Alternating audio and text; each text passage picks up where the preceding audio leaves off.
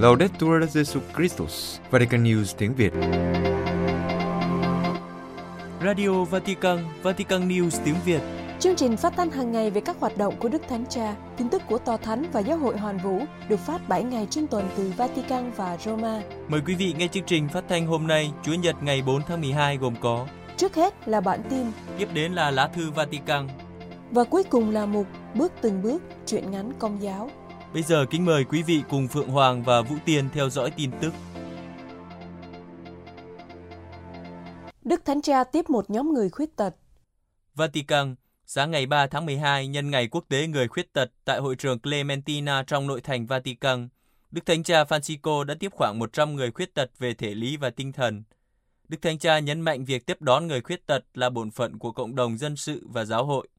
Trích lời Thánh Giáo Hoàng Gioan Phaolô II, Đức Thánh Cha nói rằng, ngay cả khi tâm trí hoặc khả năng giác quan và trí tuệ của một người bị tổn thương, thì họ vẫn là một chủ thể con người toàn vẹn với các quyền thánh thiêng và bất khả xâm phạm của mọi thụ tạo con người. Đây là cái nhìn của Thiên Chúa dành cho mỗi người. Vì vậy, việc giáo hội đón tiếp và gần gũi những người khuyết tật là thi hành sứ mạng ngôn sứ của mình. Đức Thánh Cha còn nhấn mạnh thêm rằng bảo vệ quyền con người của họ thôi là chưa đủ, nhưng còn cần phải dấn thân để đáp ứng những nhu cầu hiện sinh của họ nữa về các chiều kích khác nhau, thể chất, tâm linh, xã hội và thiêng liêng. Bởi vì mọi người nam người nữ trong bất kỳ hoàn cảnh nào của họ, ngoài các quyền, họ còn có những nhu cầu sâu xa hơn, chẳng hạn như nhu cầu thuộc về, tương quan và nuôi dưỡng đời sống tâm linh. Điều này cũng bao hàm việc xóa bỏ mọi phân biệt đối xử và đáp ứng một cách cụ thể nhu cầu của những người khiếm khuyết về thể chất và tinh thần để họ cảm thấy được công nhận và được tham gia. Đức Thánh Cha diễn tả ước mong tất cả các cộng đoàn Kitô hữu là những nơi mà sự thuộc về và hòa nhập không còn là những từ được nói trong một số trường hợp, nhưng phải trở thành một mục tiêu của các hoạt động mục vụ thông thường. Đức Thánh Cha nói rằng, Ngài xúc động khi Chúa kể câu chuyện về người cha đã tổ chức tiệc cưới cho con trai mình và khách mời không đến. Ông đã gọi các đầy tớ và nói, hãy đi ra các ngã đường và mời hết mọi người, già trẻ, bệnh tật, khỏe mạnh, người tội lỗi, người không tội, tất cả mọi người, không loại trừ ai. Do đó, Đức Thánh Cha ước mong giáo hội là nhà của mọi người, không trừ một ai. Đức Thánh Cha gửi sứ điệp đến hội nghị đối thoại Địa Trung Hải. Vatican, Đức Thánh Cha gửi sứ điệp đến hội nghị đối thoại Địa Trung Hải lần thứ 8, kêu gọi các tham dự viên đưa ra các giải pháp chung để giải quyết vấn đề di cư. Hội nghị đối thoại Địa Trung Hải diễn ra tại Roma từ ngày 1 đến ngày 3 tháng 12 năm 2022, được tổ chức bởi Bộ Ngoại giao Ý. Sự kiện quy tụ đại diện các chính trị gia, các nhà phân tích, xã hội, kinh tế và giới truyền thông nhằm thúc đẩy các chính sách chung ở khu vực Địa Trung Hải. Trong sứ điệp, trước hết Đức Thánh Cha nhắc lại rằng Địa Trung Hải có tiềm năng lớn trong việc kết nối ba lục địa, châu Phi, châu Á và châu Âu, là nơi có nhiều cơ hội để gặp gỡ, trao đổi, chia sẻ và hợp tác. Vì thế, từ Địa Trung Hải, ngoài các tương quan kinh tế hướng đến công bằng, chúng ta có thể tái xây dựng tình huynh đệ, sự phát triển, các tương quan con người, trong đó có tương quan với người di cư. Đức Thánh Cha ca ngợi mục tiêu của hội nghị phục hồi tính trung tâm của Địa Trung Hải thông qua các cuộc thảo luận về một chương trình nghị sự đặc biệt phong phú về các chủ đề, bao gồm từ các vấn đề địa chính trị và an ninh đến việc bảo vệ các quyền tự do cơ bản của con người trước thách đố của di cư, khủng hoảng khí hậu và môi trường. Ảnh hưởng từ cuộc xung đột ở Ukraine, Đức Thánh Cha nhắc lại rằng cuộc chiến đang gây ra những hậu quả to lớn cho các nước Bắc Phi, vốn phụ thuộc 80% vào lúa mì từ Nga hoặc Ukraine.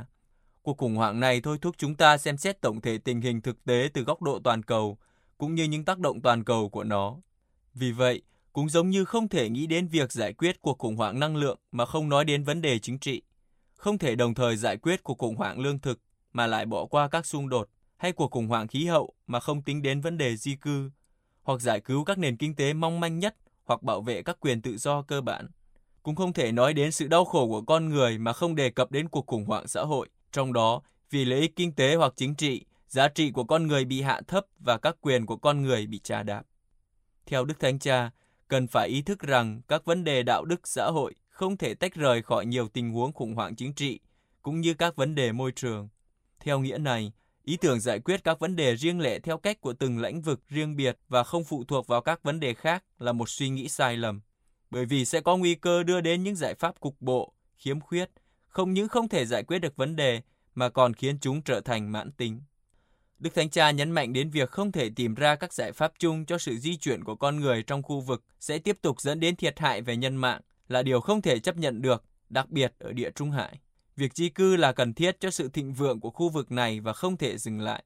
Do đó, lợi ích của tất cả các bên là tìm ra một giải pháp bao gồm các khía cạnh khác nhau và các yêu cầu phù hợp, có lợi cho tất cả mọi người, đảm bảo cả phẩm giá con người và sự thịnh vượng chung.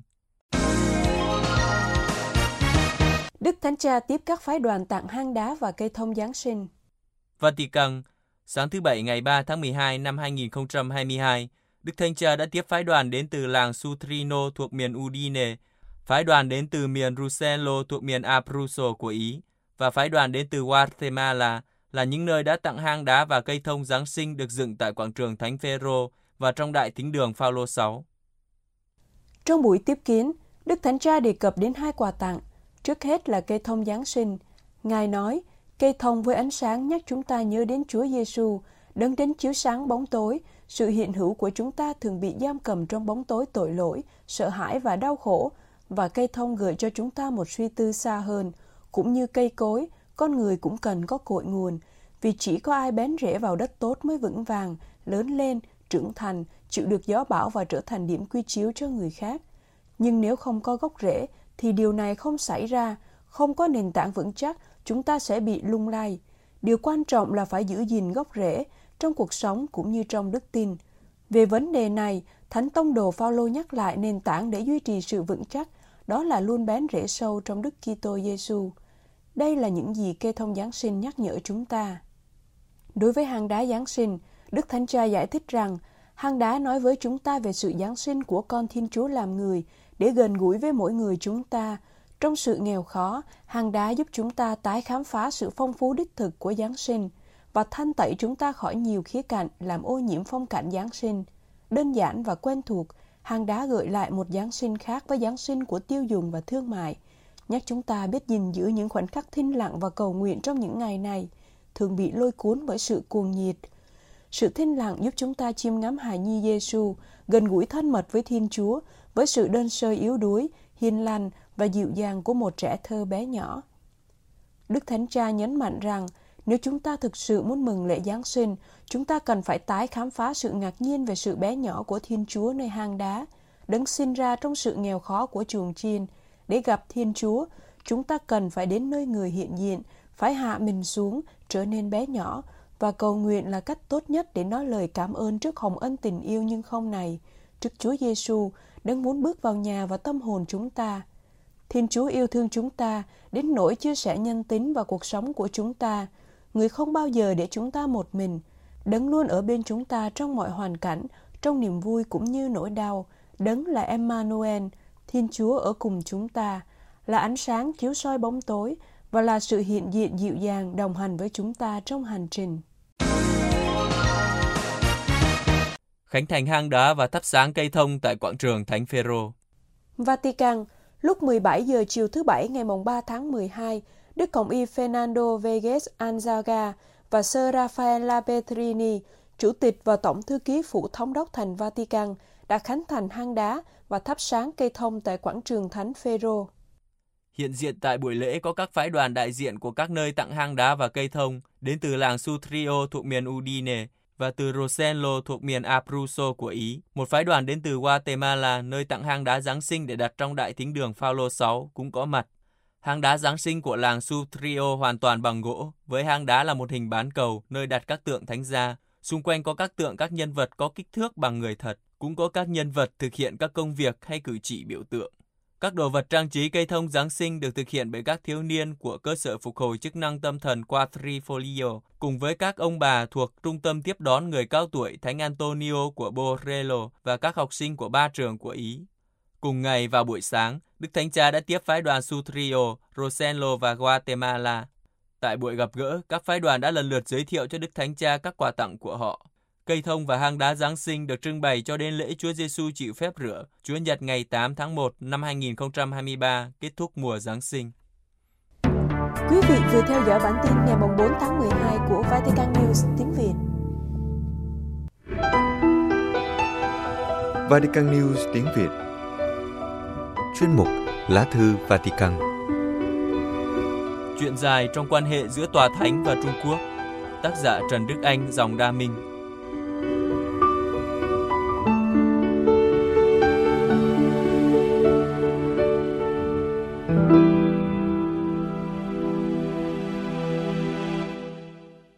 Kính thưa quý thính giả, trong cuộc phỏng vấn dành cho tạp chí America của dòng tên tại Mỹ, phổ biến ngày 28 tháng 11 vừa qua, ký giả đã hỏi Đức Thánh Cha về việc Ngài bị một số người phê bình vì đã ký hiệp định với nhà nước Trung Quốc về việc bổ nhiệm các giám mục. Một số người trong giáo hội và trong chính trị nói rằng Ngài đang trả một giá đắt đỏ vì đã im lặng về vấn đề nhân quyền tại Trung Quốc. Đức Thánh Cha đáp, không phải là một vấn đề nói hay im lặng, thực tế không phải như vậy. Thực tế là đối thoại hay không đối thoại, và đối thoại được thực hiện đến mức độ có thể thực hiện được. Đối thoại là con đường ngoại giao tốt nhất. Với Trung Quốc, tôi đã chọn con đường đối thoại. Con đường này chậm, có những thất bại và có cả những thành công, nhưng tôi thấy không có con đường nào khác. Trong số những thất bại mới nhất từ sau khi hiệp định tạm thời được ký kết giữa Tòa Thánh và Trung Quốc hồi tháng 9 năm 2018, có lẽ là vụ xảy ra ngày 24 tháng 11 vừa qua, khiến Tòa Thánh phải mạnh mẽ phản đối Trung Quốc không còn tôn trọng hiệp định đã ký kết. Thông cáo công bố hôm 26 tháng 11 của Tòa Thánh khẳng định rằng Tòa Thánh ngạc nhiên và lấy làm tiếc khi hay tin về lễ nhậm chức hôm 24 tháng 11 mới đây của Đức cha Gioan Bành Vệ Chiếu tại thành phố Nam Sương, giám mục giáo phận Du Giang, tỉnh Giang Tây, làm giám mục phụ tá Giang Tây, một giáo phận không được tòa thánh nhìn nhận. Thực vậy, biến cố này không diễn ra phù hợp với hiệp định tạm thời về việc bổ nhiệm giám mục ký ngày 22 tháng 9 năm 2018. Hơn nữa, theo các tin nhận được, sự nhìn nhận Đức Cha Bành do chính quyền dân sự diễn ra sau những sức ép lâu dài và nặng nề của chính quyền địa phương. Tòa Thánh mong sẽ không tái diễn những vụ tương tự và đang chờ đợi những thông tin thích hợp về vấn đề này từ phía chính quyền, đồng thời tái khẳng định sự hoàn toàn sẵn sàng đối thoại trong sự tôn trọng về tất cả những vấn đề có liên quan tới hai bên. Trước đó, ngày 24 tháng 11 vừa qua, hãng tin Asia News cho biết Đức Cha Bành Vệ Chiếu năm nay 56 tuổi và tại Du Giang, toàn thể hàng giáo sĩ bị sức ép mạnh mẽ. Khi nhậm chức với sự chấp thuận của nhà nước, Đức Cha Bành đã phải đọc bản tuyên hứa tuân hành nguyên tắc giáo hội tự trị và tự quản, hướng dẫn công giáo tuân theo xã hội chủ nghĩa. Hiện diện tại buổi lễ có khoảng 200 người do giám mục Gioan Bautista Lý Tô Quang, 58 tuổi, chủ sự, Vị này cũng là phó chủ tịch Hội đồng Giám mục Trung Quốc và không được tòa thánh công nhận. Đức cha Bành Vệ Chiếu đã thụ phong giám mục bí mật ngày 10 tháng 4 năm 2014 với phép của tòa thánh như người kế nhiệm Đức cha Thomas Tăng Kính Mục, giám mục hầm trú của giáo hội hầm trú ở địa phương, đã từng bị 23 năm tù và qua đời năm 2016 lúc 96 tuổi. Vài tuần sau khi thụ phong giám mục bí mật, Đức cha Bành Vệ Chiếu bị công an bắt và được trả tự do vào tháng 11 2014, nhưng luôn bị nhà nước giới hạn mạnh mẽ trong việc thi hành sứ vụ. Hãng tin Asia News cũng nói rằng sự việc nhà nước Trung Quốc tổ chức lễ nhậm chức của Đức cha Bành Vệ Chiếu như giám mục phụ tá giáo phận Giang Tây là giáo phận do nhà nước Trung Quốc tự ý xác định và không được tòa thánh công nhận ranh giới là điều trái hiệp định trong khi giáo phận Du Giang có từ năm 1885, nơi mà trước khi nhà nước Cộng sản lên nắm quyền năm 1949, các thừa sai dòng Thánh Vinh Sơn Phaolô thi hành sứ vụ. Vì thế, Tòa Thánh phản đối nhà nước Trung Quốc đã không hề thỏa thuận với Tòa Thánh, tự ý gộp năm giáo phận trong tỉnh Giang Tây thành một giáo phận duy nhất.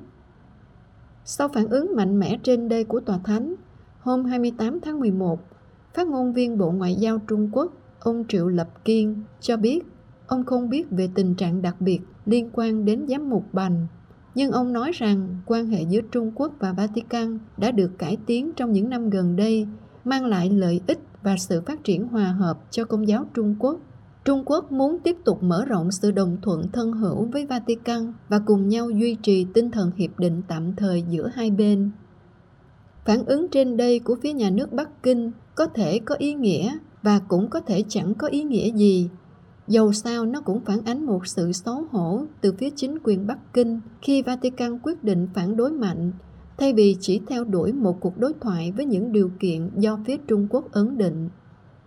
Một điều mà nhiều người trong dư luận quốc tế mong muốn là tòa thánh lên tiếng về những bất công như những vụ vi phạm nhân quyền tại Trung Quốc, đặc biệt những vụ bách hại và sách nhiễu các Kitô hữu tại nước này, hoặc vụ vừa qua, Đức Hồng Y Trần Nhật Quân, nguyên giám mục Hồng Kông bị bắt, bị phạt tiền trong vụ kiện vì không đăng ký quỹ nhân đạo 612 ở Hồng Kông và có thể sẽ bị xét xử theo luật an ninh như ông Jimmy Lai, Lê Trí Anh, một đại doanh nhân công giáo ở Hồng Kông, chuyên bên vực dân chủ và nhân quyền, đang bị nhà cầm quyền Hồng Kông xét xử theo luật bảo vệ an ninh quốc gia và có nguy cơ bị kết án tù chung thân. Có những thái độ từ phía tòa thánh cũng gây thắc mắc cho nhiều người. Ví dụ trang mạng Tân Địa bàn Thường Nhật truyền đi ngày 24 tháng 11 vừa qua ở Ý kể rằng ngày 5 tháng 10 năm nay, Đại sứ quán Đài Loan cạnh tòa thánh đã tổ chức tiếp tân mừng kỷ niệm 80 năm thiết lập quan hệ giữa tòa thánh và Đài Loan. Có một số chức sắc tòa thánh hiện diện trong dịp này, đặc biệt là Đức Tổng giám mục Paul Gallagher, ngoại trưởng tòa thánh. Trong diễn văn, Đức Tổng giám mục đã khẳng định quan hệ thân hữu giữa tòa thánh và Trung Hoa Dân Chủ và nói Tôi cảm ơn Đài Loan và Đại sứ quán tại đây về những hoạt động liên đới gần đây, đặc biệt trong bối cảnh đại dịch và về những nâng đỡ các linh mục và tu sĩ Đài Loan trên thế giới. Ký giả trang mạng này nhận xét rằng sự việc Đức Tổng giám mục không cho phép các ký giả hiện diện được thu bài phát biểu của Ngài, một điều không hề xảy ra trong các sinh hoạt với các nước khác. Có lẽ vì không muốn làm cho chính quyền Trung Quốc phẫn nộ trong lúc sắp sửa gia hạn hiệp định với tòa thánh. Nhưng đây không phải là lần đầu tiên xảy ra những tình trạng đặc biệt như vậy với Đài Loan dưới triều đại Đức Thánh Cha Francisco. Hồi năm 2018, tất cả các cơ quan truyền thông của Vatican đều loại bỏ hình chụp lúc Đức Thánh Cha đang chào thăm Phó Tổng thống Đài Loan, ông Trần Kiến Nhân, một tín hữu công giáo đến Roma để dự lễ phong thánh cho Đức Phaolô VI và sáu vị chân phước khác Ngoài ra, năm 2020, Tòa Thánh đã không hỗ trợ lời kêu gọi cho Đài Loan được tham dự đại hội của Tổ chức Sức khỏe Thế giới về coronavirus chỉ vì sự chống đối của Trung Quốc. Có lần Đức Tổng giám mục Ngoại trưởng Paul Gallagher trả lời cho các ký giả về thắc mắc tại sao Tòa Thánh không công khai phản đối Trung Quốc vì những vụ vi phạm nhân quyền và tự do tôn giáo. Đức Tổng giám mục cho biết vì Tòa Thánh thấy rằng những lời phản đối ấy trong một số trường hợp không mang lại hiệu quả nào nhưng chỉ làm cho tình thế trầm trọng và tệ hại hơn. Đó cũng là thái độ của Đức Thánh Cha Francisco. Cho đến nay, Ngài không nêu đích danh Tổng thống Vladimir Putin của Nga như người chủ chốt trong cuộc chiến tranh chống Ukraine. Ngoài ra, sự kiện trong cuộc phỏng vấn dành cho báo America nói trên – Đức Thánh Cha lỡ lời phê bình sự tàn ác của các binh sĩ người Chechnya và Buryati trong quân đội Nga tại Ukraine đã tạo nên phản ứng mạnh mẽ từ phía Nga và đe dọa làm tiêu tán những cố gắng từ 9 tháng nay của Tòa Thánh, làm trung gian hòa đàm giữa Nga và Ukraine.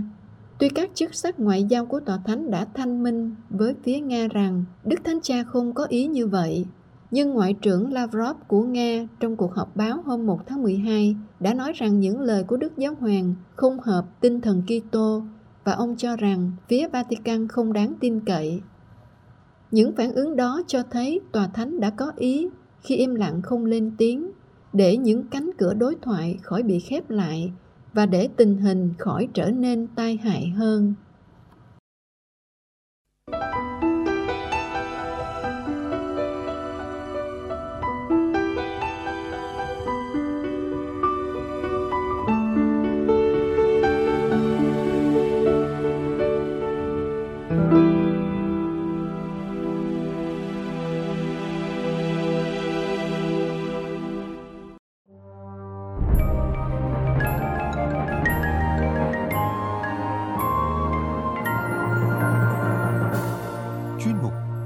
từng bước, chuyện ngắn nhà đạo của Vatican News tiếng Việt.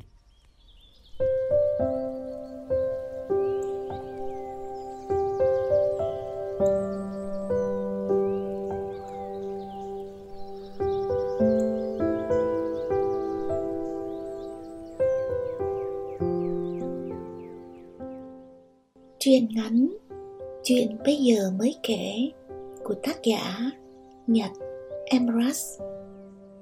trong tập san Mục Đồng số 4 Người đọc Bích Ngọc Vatican News tiếng Việt thực hiện. Hải Nguyệt vẫn đứng trước hang đá ngắm nhìn gia đình thánh gia. Khuôn mặt đầy cảm xúc. Thật là một gia đình đầm ấm hạnh phúc.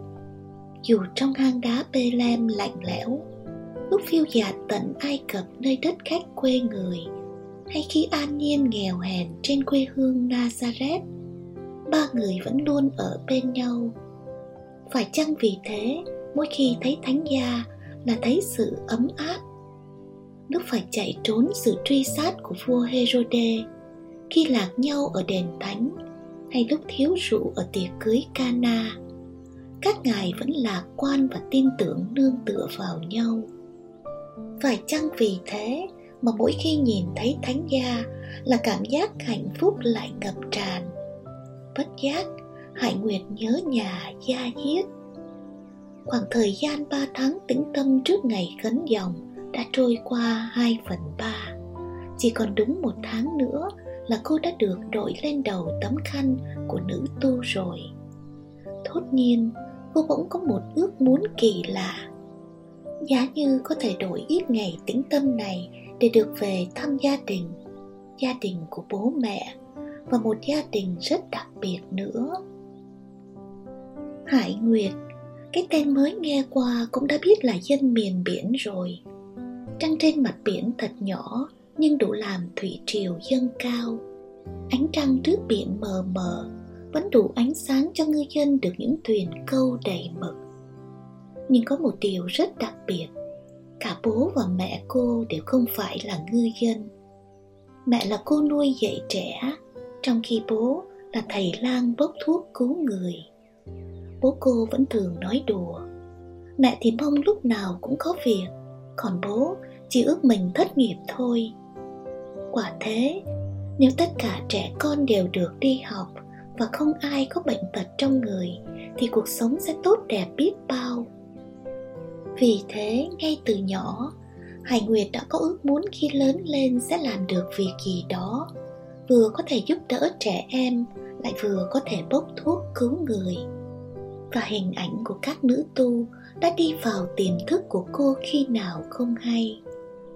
Nhưng đôi lúc, hải nguyệt cũng khao khát được làm mẹ, mơ ước xây nên một gia đình hạnh phúc như mẹ mình. Con người hải nguyệt là thế luôn chứa đầy mâu thuẫn trong suy nghĩ, nhưng thật may là luôn quyết đoán trong hành động. Nếu không chắc đã không kiên vững trên con đường tu trì đến bây giờ. 18 tuổi, Hải Nguyệt thi đỗ một trường đại học danh tiếng tại thủ đô. Ngày ra Hà Nội nhập học, bố đưa cô đến một ngôi trường nhỏ bé, khiến cô rất đỗi ngạc nhiên. Đại học danh tiếng mà bé thế này sao? Bố chỉ cười. Ở thủ đô mà có được một mảnh đất thế này để xây trường là tốt lắm rồi. Rồi bố thuê cho cô một căn phòng nhỏ bố bảo. Không tiện nghi lắm nhưng gần cả nhà thờ và trường. Lúc đó cô mới giật mình. Hóa ra đây không phải là lần đầu tiên bố ra hà nội. Buổi tối, bố dẫn cô đến nhà thờ, ngôi thánh đường thật nhỏ bé. Khuôn viên quá hẹp, chưa bằng một nửa nhà thờ xứ của cô. Thoáng thấy ánh mắt dò xét của cô, bố lại mỉm cười. Ở thủ đô mà có được một mảnh đất thế này, chỉ khác là sau câu nói đó, bố còn thở dài. Nhã ra, thế đó, khái niệm ban đầu của cô là ở Hà Nội này cái gì cũng bé nhỏ cả. Sáng hôm sau ngày Chúa Nhật, trước khi về quê bố lại đưa cô đến nhà thờ. Nhưng lần này thật ngạc nhiên là chỗ hai bố con tới không phải là khuôn viên nhà thờ mà là chỗ gửi xe. Nơi có một nguyện đường bé bé và rất đông thanh niên tụ tập. Lò dò lại gần, cô càng ngạc nhiên hơn.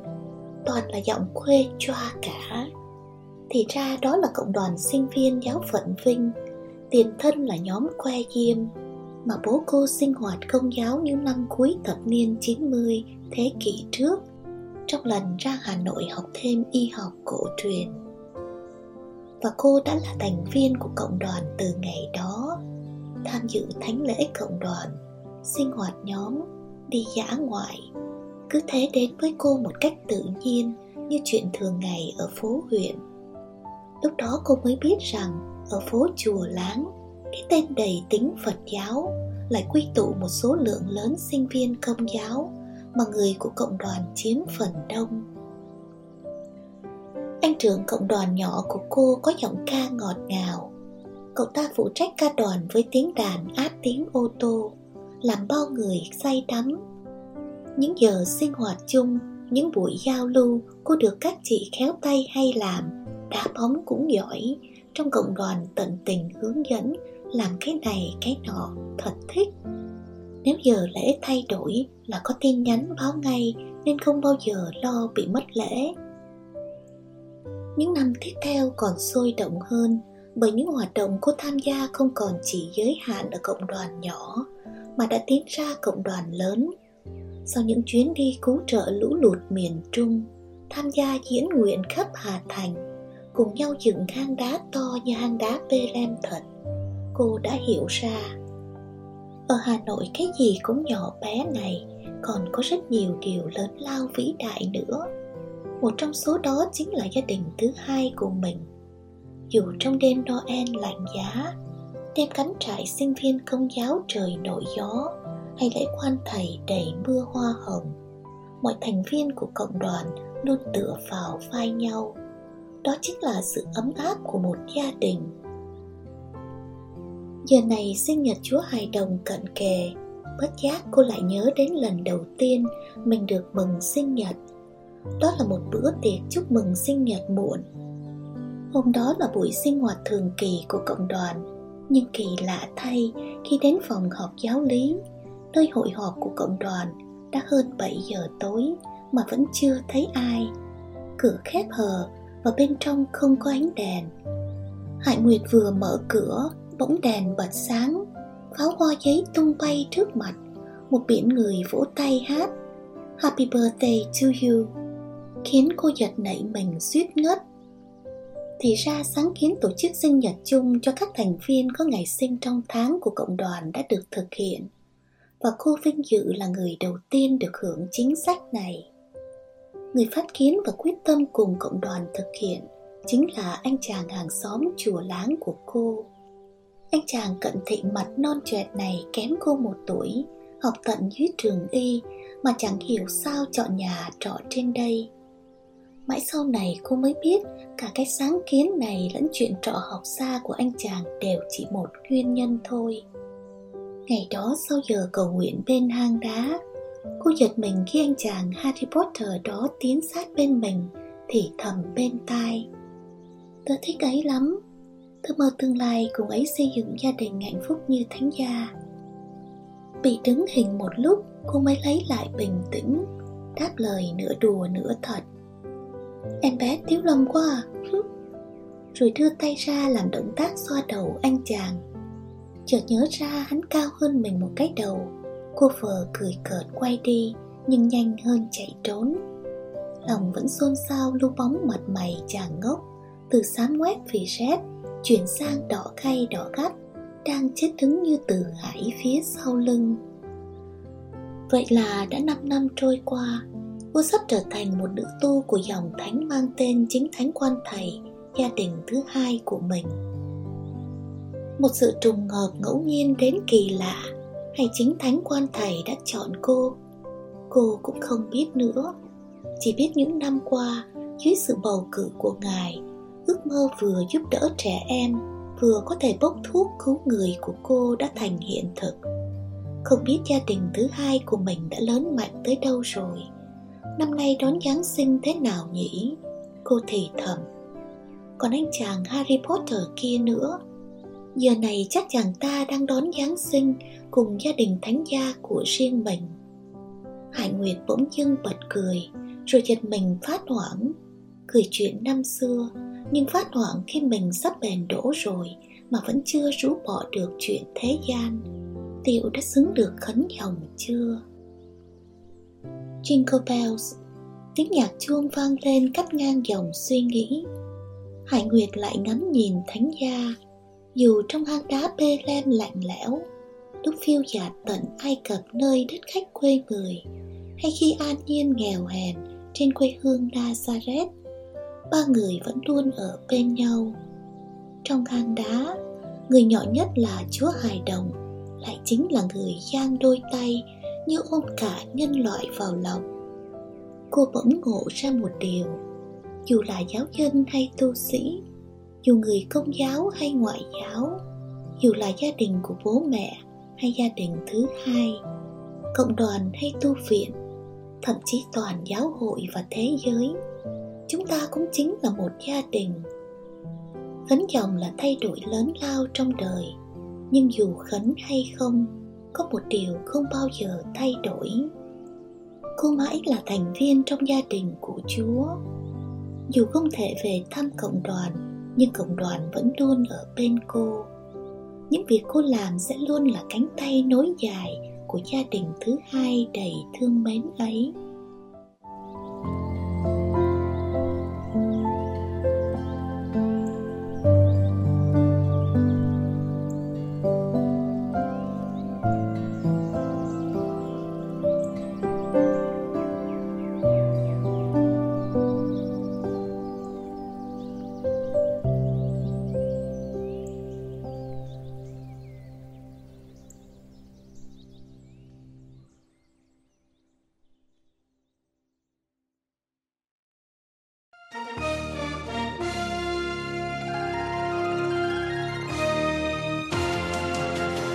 Cảm ơn quý vị đã chú ý lắng nghe chương trình Radio Vatican của Vatican News tiếng Việt.